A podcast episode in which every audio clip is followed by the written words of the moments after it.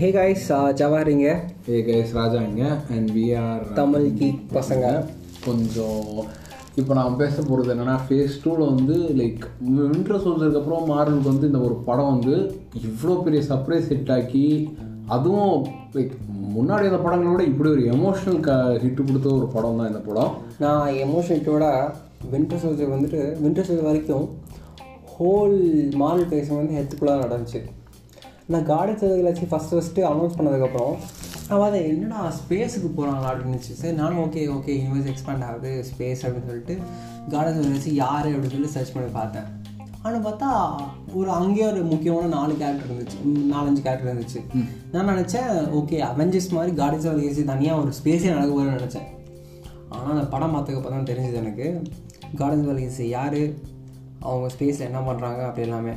அது ரொம்ப எனக்கு ரொம்ப புதுசாக இருந்துச்சு. ஏன்னா நான் காமிக்ஸ் வந்துட்டு நான் காலேஜ் ஆஃப் பற்றி நான் படித்ததே இல்லை. நீ மட்டும் இல்லைப்பா, மார்வல் ஹார்ட் கோர் ஃபேன்ஸாக நிறைய பேர் படித்தார். ஏன்னா அவங்க வந்து ஒரு ரொம்ப சீரியஸ்டான கேரக்டர்ஸ். அதாவது லைக் ஒரு காமிக் ஃபேக்ஸு டூ தௌசண்ட் சிக்ஸில் வந்து சில ஒரு காமிக்ஸ், அதாவது மார்வல் கூட லைக் கண்டுக்கிடுச்சுன்னா எக்ஸ்மெனு, இல்லைனா அவெஞ்சர்ஸு, இல்லை மிஞ்சி மிஞ்சி ஸ்பேஸில் வந்தால் கூட எக்ஸ்மெனுக்கே ஸ்பேஸ்லேயே நிறைய கேரக்டர்ஸ் இருந்தாங்க.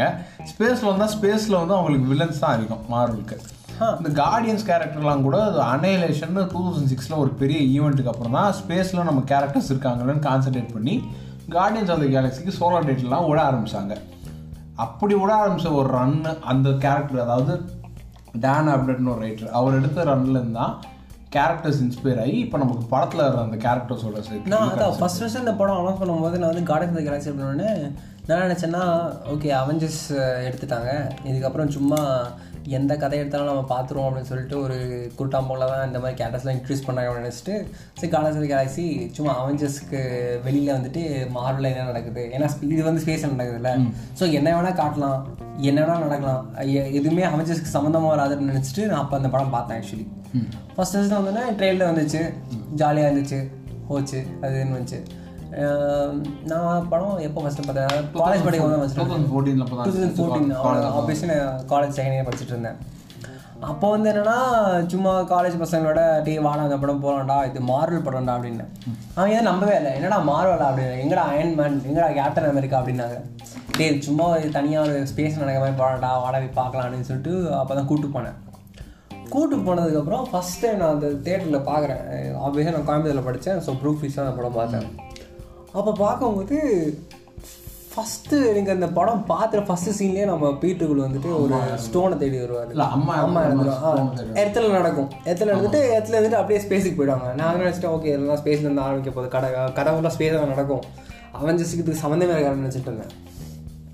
அப்புறம் பார்த்தா நான் மறந்துட்டேன். அதுக்கப்புறம் படம் ஆரம்பிச்சதுக்கப்புறம் ஃபஸ்ட்டு எனக்கு படம் எப்போ பிடிக்க ஆரம்பிச்சு, எப்போ பிடிக்க தெரியுமா ஆரம்பிச்சிச்சு, ஃபர்ஸ்ட் வந்து பீட்டருக்குள் வந்துட்டு ஒரு ஸ்டோனை தேடி வருவோம். அதாவது நம்ம பவர் ஸ்டோன், இப்போ எல்லாத்துக்கும் தெரிஞ்ச பவர் ஸ்டோன்லாம் எவ்வளோ பெரிய பவர்னு அப்படின்னு தெரிஞ்சவங்க வந்துட்டு வந்து லேண்ட் ஆவான். இப்படி ஹெட்செட் அப்படி போடுவோம், ஹெட்செட்டை போட்டு ஒரு பாட்டு வரும், come and get your love. எனக்கு அப்போ ஒரு ரெட்ரோ லுக்கில் அந்த பா பழைய காலத்து பாட்டு கேட்டோன்னே தெரியும் பழைய காலத்து பாட்டுன்னு.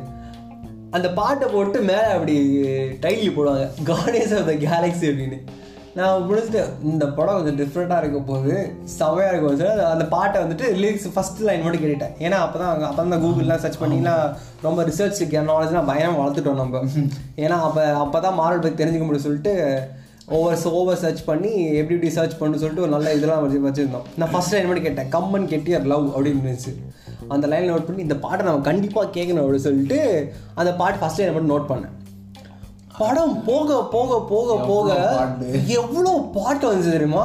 ஆக்சுவலி யா அவங்களே எக்ஸ்பெக்ட் பண்ணிக்க மாட்டாங்கன்னு நினைக்கிறேன், அதனால அவங்களே ஆசம் மிக்ஸ்ன்னு சொல்லிட்டு படத்தோட சவுண்ட் ட்ராக்கோட இன்னொரு பாட்டும் விட்டாங்க. அதாவது ஸ்டார்லாடோட, அதாவது பீட்டர் குள்ள கேசட்டோட இது விட்டாங்க. சரி சார், அந்த படத்தில் வந்துட்டு அந்த கேசட் அவங்களுக்கு எப்படி கிடச்சிருக்குன்னு தெரியும். அவங்க அம்மா வந்து ஒரு பத்து பாட்டை எழுதி தந்திருப்பாங்க, இது எனக்கு பிடிச்ச பாட்டு அப்படின்னு சொல்லிட்டு ஆசம் மிக்ஸ் வால்யூம் ஒன் அப்படின்னு சொல்லி எழுதி கொடுத்துருப்பாங்க. அந்த கேசட் தான் நம்ம ஹீரோ கேட்டே இருப்போம். அது எவ்வளோ அந்த கேசட், அந்த படம் ஃபுல்லாக அந்த கேசட் தான் மெயின். ஐ மீன் அது ஒரு கனெக்ஷன் தான் அவனுக்கு, அவங்க அம்மாவுக்கும் இவனுக்கும் ஒரு பெரிய இதாக இருந்திருக்கும் அந்த படத்தில். அது ஒன்று. லைக் இன்னொன்று என்னன்னா, இந்த படத்தில் அந்த ஆல்பம் பயங்கர பாப்புலர் ஆகி செகண்ட் பார்ட் வந்தப்போ ஜேம்ஸ்க்கு நிறைய பேர், நான் கூட அவரோட ஸ்டூடெண்ட்ஸ் பேசியிருக்கேன், ஓகே பெருமை சொல்லி நான் பேசியிருக்கேன், அவர் ரிப்ளை பண்ணியிருக்காரு.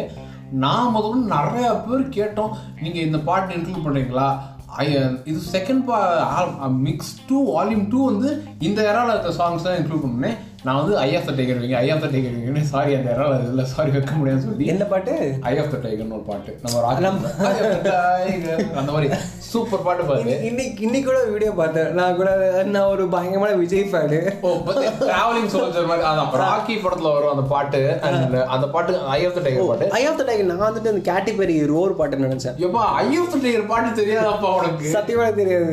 ஐ ஆஃப் த டைகர் ஏய் இந்த சத்தியமா அவன் கேட்டகரி ரோர் தான் பாடிட்டு இருக்கான்னு நினைக்கிறேன். ஐ ஆஃப் த டைகர் சரி விடுங்க, அதான் அப்புறம் இவன் பாடுற ரொம்ப கேவலமா இருக்கும், நம்ம அதுக்கு கேட்டுக்கலாம். ஆக சரி நான் வந்துட்டு ஐ ஆஃப் த டைகர் பாட்டு அந்த அளவுக்கு பாப்புலர் ஆச்சுன்னா அந்த பாட்டோட லைக் ரீச்சே அவ்வளோ சூப்பராக ஆச்சு, வால்யூம் ஒன்னோட ரீச்சு. அந்த படத்தில் என்னன்னா லைக் காஸ்மிக் செட்டிங் வச்சாங்கன்னா எனக்கு வந்து நான் அவெஞ்சர்ஸ் கார்ட்டூன் பார்த்தப்போ இந்த கேரக்டர்ஸ்லாம் இன்ட்ரடியூஸ் ஆனாங்க, அதுலேயே எல்லா கேரக்டர்ஸும் இன்ட்ரடியூஸ் ஆகலை.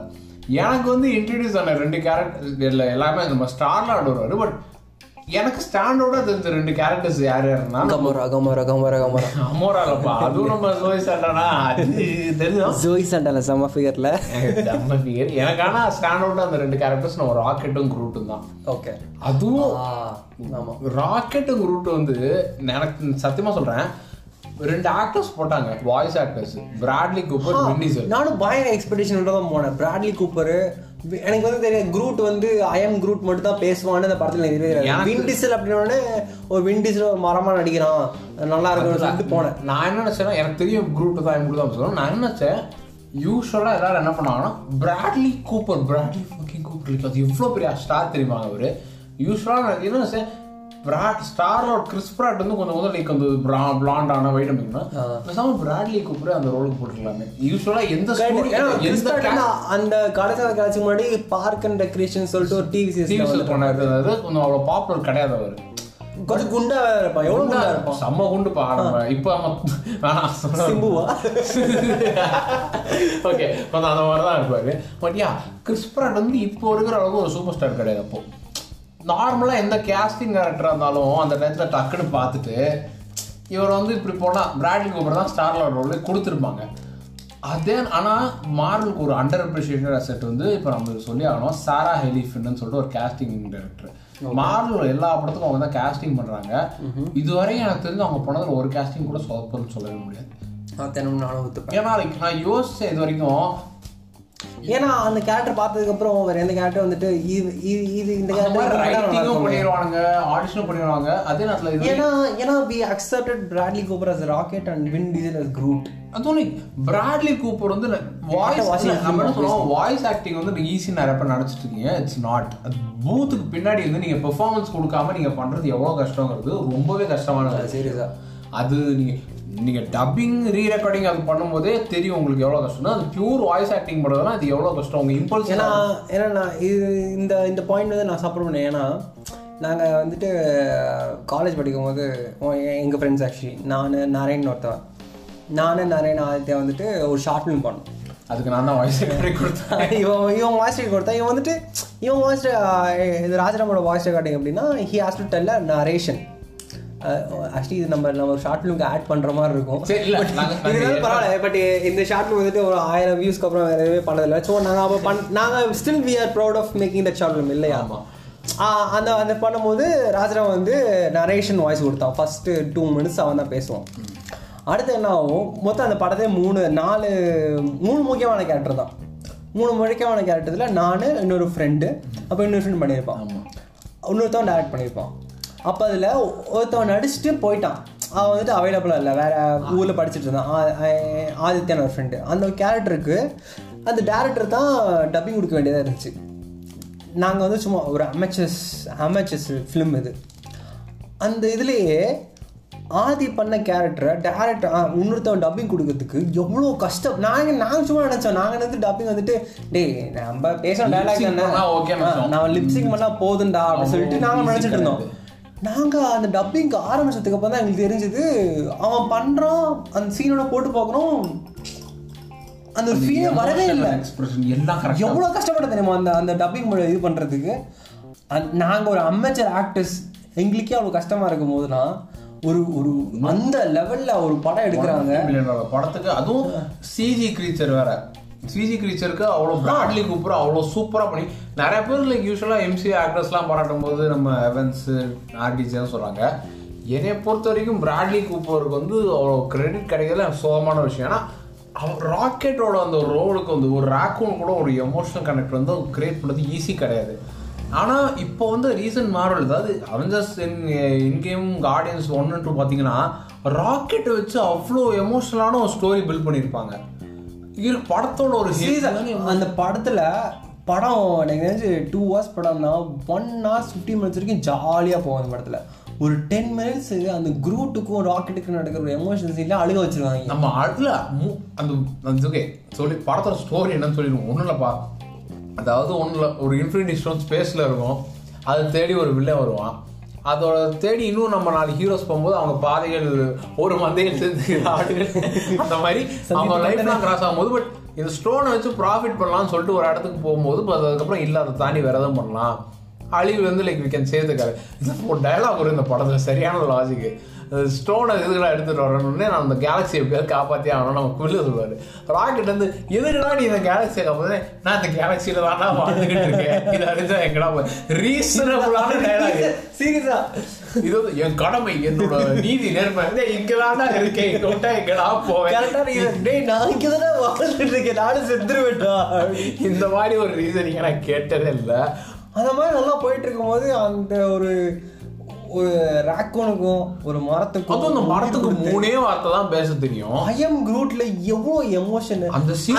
நான் இப்போ ரீசெண்டாக தான் தெரிஞ்சது. சரியா, அந்த ஐ அம் குரூட் சொல்றது வந்துட்டு நான் சும்மா வின் டீசல் வந்துட்டு ஏன்னா அவ்வளோ பெரிய ஆக்டரை வந்துட்டு சும்மா மூணு வார்த்தை பேசுறதுக்காடா ஹையர் பண்ணி அப்படின்னு. பட் இப்போதான் தெரிஞ்சது அந்த மூணு வார்த்தை பேசுறதுக்கும் போது அந்த ஸ்கிரிப்ட் கொடுத்துருவாங்களாம். அந்த ஸ்கிரிப்ட்ல வந்து குரூட் எந்த அர்த்தத்தில் அது ஒரு அர்த்தம் எப்படி சொல்லுவாங்கன்னா, குரூட் இந்த இடத்துல இதான் பேச போகுது அப்படின்னு சொல்ல வின் டீசல் கொடுத்துட்டு அந்த எமோஷனை மூணே வார்த்தையில வின் டீசல் சொல்லியிருக்கானா பெரிய விஷயம். ஆமா, நான் சும்மா ஃபாஸ்ட் அண்ட் ஃபியூரியஸ்ல வந்துட்டு சும்மா ஸ்டண்ட் பண்றான், இது பண்றான், டபுள் சர்ஜரி இது பண்றான் நினைச்சிட்டு இருந்தேன். அவர் உண்மையிலேயே ஒரு டேலண்ட் அது. ஆக்சுவலி அதுவும் அந்த மரத்துக்குள்ள பிராட்லிக்கு போற ஒரு ராக்கூனுக்காவது லைக் அந்த சீன்ல ராக்கெட்டுக்காவது கண்ணில் தண்ணி வரும், அது இவன் குரூட்டுக்கு ஃபேஸ்ல எக்ஸ்பிரஷன் பண்றதே ரொம்ப கஷ்டம்.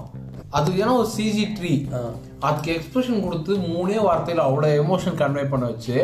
அதான் ஆடியன்ஸ் வந்து இந்த படத்தில் வந்து வின்டர் சோல்ஜர் கூட லைக் ஒரு போட்டி வந்துருந்தாலும் இந்த கேரக்டர்ஸ் ஒரு ராக்டா குரூப் ஆஃப் கேரக்டர். நம்ம அவெஞ்சர்ஸ் கூட எடுத்துக்கோங்க, அவர் பெரிய ஹீரோஸ், அவங்க சூப்பரான ஹீரோஸ் பாவங்க, எல்லாரும் கெத்து காமிச்சிருவாங்க, ஒரு கெத்து இருக்கும்.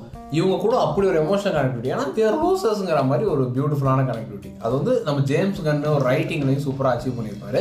சீதா ஜேம்ஸ் கன்னு அதுக்கப்புறம் சும்மா ஏன்னா ஒரு ஃபஸ்ட்டு படத்துலேயே எனக்கு தெரிஞ்சு ஜாஷ் ரைட்டை அவெஞ்சர்ஸ் கொடுத்துக்கும்போது ஒரு அஞ்சு கேரக்டர் கொடுத்தாங்க, ஒரு ஆறு கேரக்டர் கொடுத்தாங்க. ஆறு கேரக்டருக்கு ஒரு பேக்ஸ்டோரியில் ஒரு ஸ்டோரி இருந்துச்சு, ஒரு ஸ்டோரி இருந்துச்சு. பட் ஜேம்ஸ் கன்ட்ட ஒரு அஞ்சு கேரக்டர் கொடுத்துட்டு இதுதான் இவனோட எல்லா ஃபஸ்ட்டு படமும் இங்கே ஹேண்டில் பண்ணு பாரு அப்படின்னு கொடுத்துட்டாங்க. அதுவும் எவ்வளோ அழகா, அதுவும் ஒரு பிரேக் அவுட். இது என்னன்னா பட்டிஸ்டா யூஸ்வலி ஸ்ட்ராங் மேன் ரோல்ல ஈஸியாக எல்லாரும் அதை வச்சு ஸ்ட்ராங் மேனே பண்ணுவாங்க. அவ்வளோ ஒரு ஹியூமர் ட்ராக்ஸு கொடுத்து விழுந்து விழுந்து மெட்டாஃபர்ஸ் அண்டர்ஸ்டாண்ட் பண்ணிக்க முடியாது. கேரக்டர் தான் என்ன வேணாலும் பண்ணுவாங்க வச்சு அதை வச்சு எவ்வளோ காமெடி அது. அது அப்புறம் ஜோயி சால்டானா, எனக்கு இந்த படத்துக்கு அப்புறம் தான் ஜோயி சால்டானா பற்றி இல்லை அவங்க சூப்பர் இல்லை, எனக்கு வந்து அவங்க நல்லா நடிப்பாங்கன்னு தெரியும், பட் இவ்வளோ நல்லா நடிப்பாங்கன்னு தெரியாது. லைக் அதுக்கப்புறம் இந்த படத்தை சொல்லி ஆகணும். அவதார் எப்போ இதுக்கு முன்னாடி வந்துச்சா, two thousand seven two thousand Avatar நான் அதான் ஜோயி சால்டானா பண்ண தெரிஞ்சுட்டு இவ இவன் வந்து அவதாரில் அந்த கேரக்டர் பண்ணலன்னு சொல்லிட்டு அதுக்கப்புறம் தான் இவ்வளோ இவ இவளை பற்றி கொஞ்சம் படித்தேன், இது பண்ணி எல்லாம் பார்த்தேன். அந்த பொண்ணு ஆனால் செம்ம கேஷுவலாக பேசுச்சு. உங்களுக்கு அவதார் கஷ்டமா இருந்துச்சா, இது கஷ்டமா இருந்துச்சாங்கிறதுக்கு எனக்கு அவதாரில் சிஜி பண்ணணும், இதில் சும்மா மேக்கப் தான் சிக்ஸ் ஹவர்ஸ் தான் உட்காரணும், இதான் ஈஸியாக ஜாலியாக இருந்துச்சுன்னு நான் கேட்டு என்னமா சூப்பர் அப்படிங்கிற ஆறு மணி நேரம் மேக்கப் அசால்ட்டாக சொல்லுது பொண்ணுங்கிற மாதிரி இருந்துச்சு. அண்ட் அதுவும் ஜோயி சால்டானா எல்லாரும் பார்க்குறாங்க. பட் நெபுலாவா நடித்த கேரளிலே அந்த பொண்ணு இதுதான் சொல்லிட்டு ரியல் ஃபோட்டோ நீங்கள் பார்த்துக்கிறீங்களே அந்த பொண்ணு. அந்த பொண்ணு நான் இது என் கேமுக்கு அப்புறம் தான் பயமாக ஃபாலோ பண்ண ஆரம்பிச்சேன். அதுக்கப்புறம் அந்த பொண்ணு ஃபோட்டோ பார்த்து நிறைய பேர் இந்த பொண்ணு எங்கடா என் கேம் இருக்கு. ஜுமான்ஜின்னு ஒரு படம் வந்துச்சு, நம்ம ராக்கோ அதில் அதில் ஒரு கேரக்டர் பண்ணியிருப்பாங்க. அந்த படத்தை பார்த்துட்டு அந்த படம் ஃபர்ஸ்ட் டைம் பார்த்துட்டு வந்துட்டேன். அதான் பார்த்துட்டு யாரா அந்த ஃபிகர் செம்மையா இருக்கு அப்படின்னு சொல்லிட்டு சர்ச்சு போய் பார்த்தா பேர் போட்டுச்சு கிரண் அப்படின்னு. Oh Wikipedia page over click பண்றேன், நெபுலா என்னது இவதான் நெபுலா. அந்த அளவுக்கு அந்த பொண்ணு சூப்பரா அடிச்சிருக்கோம். அந்த பொண்ணு எல்லாருமே அந்த பொண்ணு ஆக்டிங் ஓவர். நெபுலாவில் நெபுலா கேரக்டர் எப்படி இருக்கும், ஒரு மாதிரி அப்படியே காரணம் போடாங்க நான் வந்துட்டு எங்கள் அப்பாட்ட நான் தான் பெரிய பொண்ணு அப்படின்னு சொல்லி ப்ரூவ் பண்ணுற மாதிரி இருக்கும். ஜுமாஞ்சில் பார்த்தா அப்படியே ஒரு வேற மாதிரி இருக்கும். ஜுமாஞ்சில் எப்படின்னா she hasn't one characteristics but she has to pretend like she's another woman. Oh my god, சமையா பண்ணிருவா. சூப்பரான ஒரு ஆக்ட்ரஸ். அண்ட் இன்னொரு விஷயம் சொல்லி அவனும் கடைசி இந்த படத்துல நம்ம ஃபர்ஸ்ட் ஃபர்ஸ்ட் நம்ம டானோஸை பார்த்தோம்.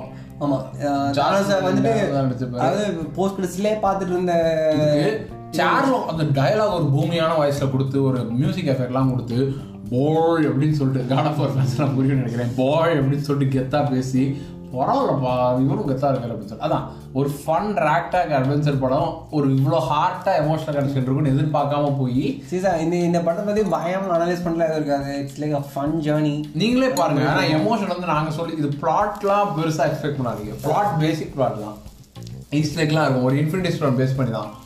பட் இதுக்கு இந்த கார்டியன்ஸோட படத்தோட பெரிய இதுவே ஒரு எமோஷனல் கனெக்ட் தான். நீங்கள் போய் பார்த்து மனசாக கடை கடைசியில் அந்த பவர் சன் வச்சுட்டு எப்படி அஞ்சு பேரும் அந்த பவரை அது ஈஸியாக பண்ணியிருக்கலாம். பட் எமோஷனல் கனெக்ட் பில் பண்ணனால செம்ம இம்பாக்ட்ஃபுல்லாக இருக்கும். கடைசி படத்தோட கடைசி சீனில் தான் இப்போ சொல்லுவாங்க சொல்லும் போது வருமா இருக்க goosebumps. Oh my god செம்மையாக இருந்துச்சு. ஸோ அதான் it's it's like it's very good film for first part Guardians of the Galaxy. First part first பார்ட்டே இவ்வளோ சூப்பராக எடுத்து அழகான ஒரு படம், விஷுவலாகவும் அழகாக இருந்து நீங்கள் போய் கன்ஃபார்மாக பார்த்தே ஆகணும். வேர்ல்ட் பில்டிங் பண்ணாங்க. So this watch ya. So அவ்வளோதான் கார்டியன்ஸ் ஆஃப் தி கேலக்ஸி இப்போ ஃபர்ஸ்ட் பார்ட் முடிச்சிட்டோம். வேறு எதுவும் பெருசாக பேசுறதுக்கு இல்லை. நெக்ஸ்ட் என்ன ஃபேஸ் டூவோட கடைசி படம், ஐ மீன் ஃபேஸ் டூவோட ஆரம்பிக்கிறோம் அடுத்த படம் Avengers age of Ultron. Ya, will meet in the next podcast. Until then, bye. Bye.